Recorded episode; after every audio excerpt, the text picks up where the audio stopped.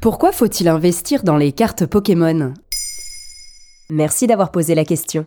Depuis les années 80, les collections ne sont plus monopolisées par l'art classique ou les objets tels que les timbres ou les pièces de monnaie. Cela a commencé avec les cartes autocollantes des albums Panini qui s'échangeaient déjà à l'époque dans les cours de récré. Après Panini, le phénomène a continué avec les POG et plus récemment avec les cartes à jouer Naruto, One Piece ou encore Magic.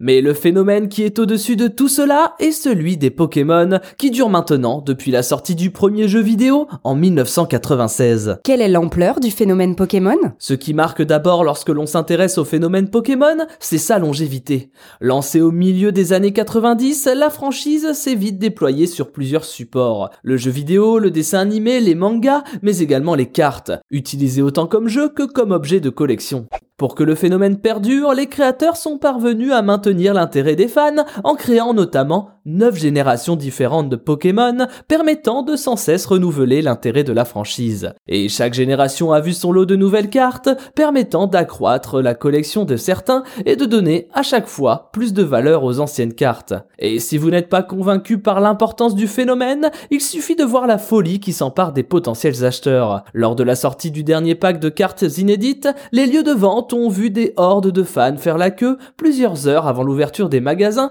afin d'obtenir le précieux Graal. D'après Pokémon Company, plus de 24 milliards de cartes circulent aux quatre coins du globe. Et il faut en acquérir plus de 27 000 pour avoir l'ensemble de la collection. Pourquoi faut-il investir sur ce qui appartient au passé? Chaque fois qu'un phénomène prend fin, il amène son lot de collection. C'est le cas pour les timbres, les magazines ou encore les pièces de monnaie. À titre d'exemple, une pièce d'un franc de 1984 peut valoir jusqu'à 20 euros, soit plus de 300 fois sa valeur. Mais dans le genre, on peut aussi citer les billets d'entrée pour les visites du World Trade Center, que certains achètent plus de 100 dollars uniquement pour la valeur historique de ce bout de papier. C'est pour cette raison que l'investissement dans les cartes Pokémon a de fortes chances d'être rémunérateur. Car si les cartes ont déjà de la valeur aujourd'hui, qu'en sera-t-il lorsque les aventures des petites bêtes imaginaires prendront fin? Ce qui finira bien un jour par arriver, surtout quand on sait que le dessin animé va se terminer après 25 saisons en janvier 2023, même si la licence a évidemment encore un bel avenir. Quelles cartes ont le plus de valeur? Quand vous investissez dans une carte Pokémon, vous avez deux chances de gagner. La première est comparable à un jeu de hasard, car chaque paquet qui contient plusieurs cartes comporte son lot de surprises et révèle parfois de véritables trésors en vous procurant une carte rare et volontairement tirée à très peu d'exemplaires. Notamment les cartes dites shiny, traduites et brillantes, qui pour certains Pokémon sont rarissimes. Votre autre chance, c'est le temps. Comme toute collection, les cartes les plus anciennes peuvent prendre de la valeur. Par exemple, quelqu'un en possession de l'ensemble des cartes de la première génération pourrait voir son investissement de départ multiplié par 100, voire plus.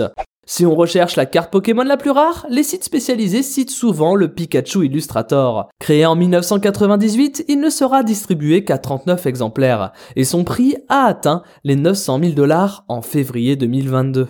Mais on peut ajouter d'autres références, telles que les cartes Dracofeu, dont certaines atteignent les 350 000 dollars, ou encore la carte Tortank Galaxy Star, légèrement plus chère encore. Maintenant, vous savez. Un épisode écrit et réalisé par Thomas Dezer. Ce podcast est disponible sur toutes les plateformes audio. Et si cet épisode vous a plu, n'hésitez pas à laisser des commentaires ou des étoiles sur vos applis de podcast préférés.